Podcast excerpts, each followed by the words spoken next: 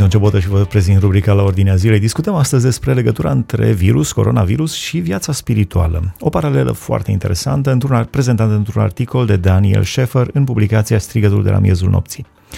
Coronavirusul ține lumea chinuită de nesiguranță și de teamă. Ceea ce știm în general despre virus se potrivește și pentru viața noastră spirituală. Ne dorim cununa vieții veșnice sau virusul păcatului? Cam aceasta este tema acestui articol pe care îl voi lectura în continuare. Virusii nu sunt particule celulare, dar sunt foarte bine organizați. Ei formează, cu ajutorul celulei gazdă, o capsulă din lipide și proteine pentru a comprima proteine proprii și modelul structural, foarte important pentru ei, de formare a altor viruși. Virusii, astfel formați, îndocă, se leagă la anumiți receptori după principiul cheie-lacăt. Deoarece cheia se potrivește în general la același tip de celulă din care provine virusul, modelul structural este fixat în ea. Acolo, acest plan structural poate fi probabil rescris și astfel ajunge în nucleul celulei și devine parte a informației genetice celulare. Toate acestea pot fi întârziate dacă virusul rămâne pasiv, însă la orice divizare a celulei, el este transmis în celulele, fi- în celulele fice. Astfel, mai devreme sau mai târziu, după o anumită perioadă latentă, se arată adevărata natură a unei astfel de celule. Ea preia controlul în celula gazdă, virusul. Totul se orientează spre producția de particule de virus. Se poate întâmpla celula pur și simplu să explodeze, eliberând astfel sute de viruși. Cine crede că descoperirea coronavirusului este nouă, se înșală. Acest virus a fost descris încă din anii 60 ai secolului trecut cu un model structural de 27 până la 34.000 de caractere de informație genetică. Coronavirusul actual, COVID-19, este o variantă care ține toată lumea sau a ținut toată lumea închisă. Morfologia, adică aspectul învelișului virusului la microscopul electronic, cu toate proteinele de andocare, se aseamănă cu o cunună. Aceste proteine de andocare sunt uh, sau o coroană. Aceste proteine de andocare sunt specializate pe tractul respirator și fac virusul extrem de periculos, deoarece noi inspirăm și expirăm. Dacă respirația în sine nu ar fi atât de periculoasă pentru cei din jur, dar să nu uităm că atunci când strănutăm sau tușim, picături mici de virus pot ajunge la un nou receptor. Există însă o protecție externă și una internă. Protecția pe care o oferă pielea este uimitoare. În, uh, totuși există zone periculoase, cum este, de exemplu, gura, nasul, ochii, urechile și rănile deschise. Aici putem face o paralelă cu adevărul spiritual. Noi trăim în lume, dar nu suntem din lume, noi creștinii. Respirăm aerul poluat al mediului înconjurător, prin care, în funcție de starea noastră, suntem mai mult sau mai puțin vulnerabili. Totuși, nu suntem expuși acestuia fără protecție. Părul nazal, mucozitatea, celulele fagocite, celulele de, de apărare imunitară, toate sunt dovezi ale protecției noastre. În Iacov, capitolul 1 în Biblie scrie Nimeni când este ispitit să nu zică sunt ispitit de Dumnezeu, căci Dumnezeu nu poate fi ispitit să facă rău și El însuși nu ispitește pe nimeni. Într-un fel am putea spune că Dumnezeu este înconjurat de aer proaspăt sau de aerul vieții. Tot ceea ce îmbolnăvește omul nu vine de la Dumnezeu, ci vine din răzvrătirea omului împotriva lui Dumnezeu. Desigur, putem susține faptul că întotdeauna ceva de la Dumnezeu se află în fiecare ispită, dar aceasta ar fi exact la fel de prostesc ca și cum am spune că celula gazdă este de vină pentru îmbolnăvirea noastră, deoarece coronavirusul se îmbracă cu un înveliș originar din ea. Tot Iacov, capitolul 1, continuă. Fiecare este ispitit când este atras de pofta lui însuși și momit. Omul vede ceva atractiv. Dacă nu ar fi atractiv pentru el, ar fi imun. Diavolul știe ce receptori am dezvoltat noi pe suprafața noastră spirituală, între ghilimele.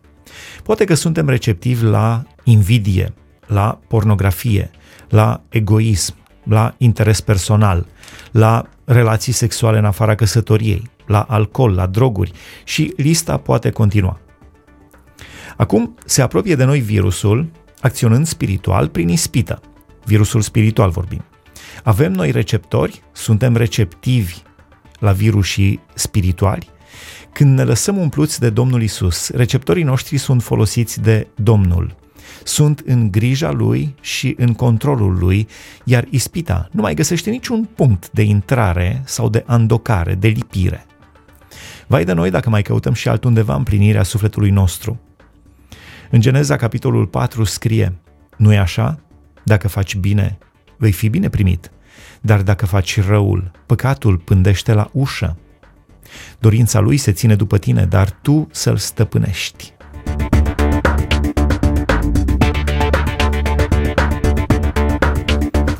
Prin analogie, virusii pândesc lângă celulă, așa că ține-i cât mai la distanță posibil de ea.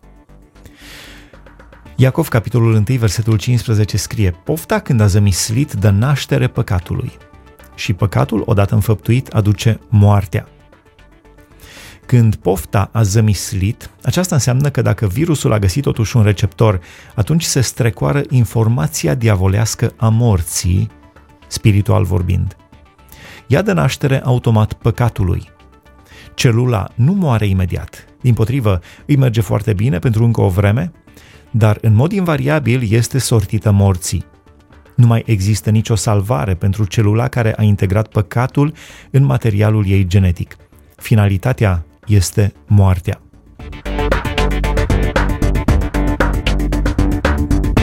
Este ceea ce mărturisește în sens figurat și Sfânta Scriptură. Păcatul reprezintă distrugerea lumii. Scrie în uh, a doua sa epistolă uh, Apostolul Petru, capitolul 1. Iar plata păcatului este moartea, scrie Apostolul Pavel în epistola către romani.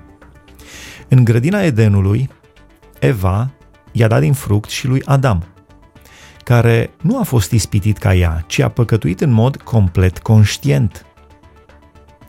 Păcatul este întotdeauna contagios și aducător de moarte. La fel ca orice formă a coronavirusului.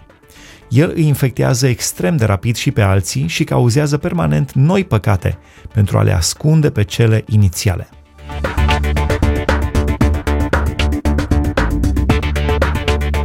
Care este calea de scăpare, se întreabă autorul Daniel Scheffer în acest articol publicat în revista Strigătul de la miezul nopții.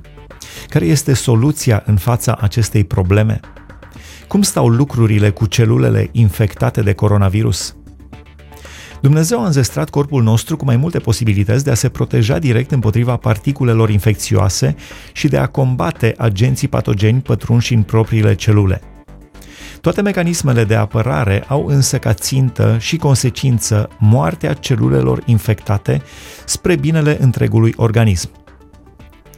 Ca exemplu vom numi doar limfo- limfocitele NK, așa numitele natural killer, adică ucigași naturali, ale căror precursori trec din ficat în măduvă în fetus.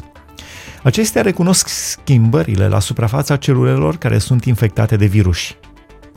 Prin injectarea de citoxine, citotoxine are loc omorârea celulei afectate. Termenul tehnic este apoptoza, sinuciderea indusă intenționat a celulei cu descompunere simultană și reciclare. În domeniul spiritual se întâmplă la fel, așa că nu ar trebui să ne lăsăm înșelați. Continuă Iacov și scrie, Nu vă înșelați, prea iubiții mei frați. Orice ni se dă bun și orice dar de săvârșit este de sus, pogorându-se de la Tatăl Luminilor, în care nu este nici schimbare, nici umbră de mutare – el, de bunăvoia lui, ne-a născut prin cuvântul adevărului să fim un fel de pârgă a făpturilor lui.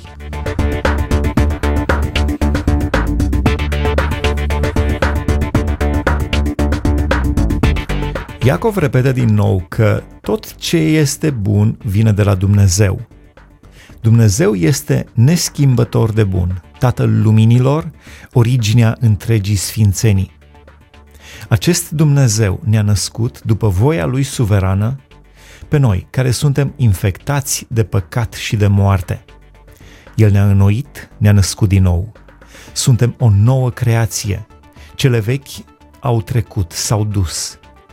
Dreptul morții în urma păcatului a fost nimicit pe crucea de pe Golgota prin moartea Domnului Isus Hristos. Moartea Domnului Isus a biruit moartea. Acum putem trăi într-o nouă viață, fără a ne mai supune mădularele nelegiuirii, ci Domnului Isus Hristos.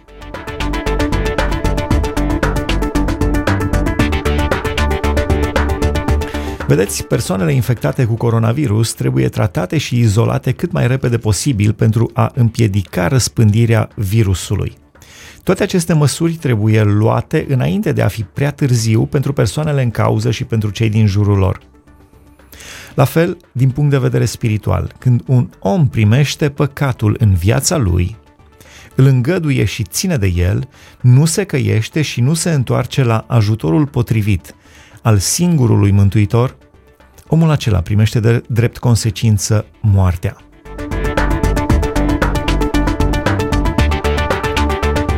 Lucrurile se agravează atât pentru el cât și pentru cei din jurul lui, deoarece îi prinde în vârtejul păcatului până la moarte.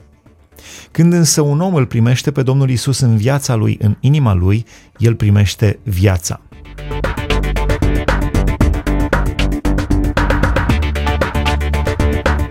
Domnul Isus Hristos a murit și a înviat din morți. Domnul Isus este cel care a purtat păcatele noastre în trupul său pe lemn, pentru ca noi, fiind morți față de păcate, să trăim pentru neprihănire.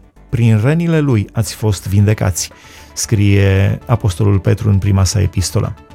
Așadar, suntem sănătoși prin Hristos. Putem trăi liberi și fericiți înaintea feței lui Dumnezeu și a Domnului Isus acum și pentru veșnicie, din punct de vedere spiritual. Așa încheie Daniel Șefer acest articol publicat în revista Strigătul de la miezul nopții, o paralelă interesantă între coronavirus și virusul uh, spiritual sau păcatul care ne înfășoară așa de lesne și care se prinde de inima, de sufletul, de viața noastră și care ne distruge, ne omoară pentru veșnicie, pe cei care nu apelează la Domnul Isus Hristos pentru salvare.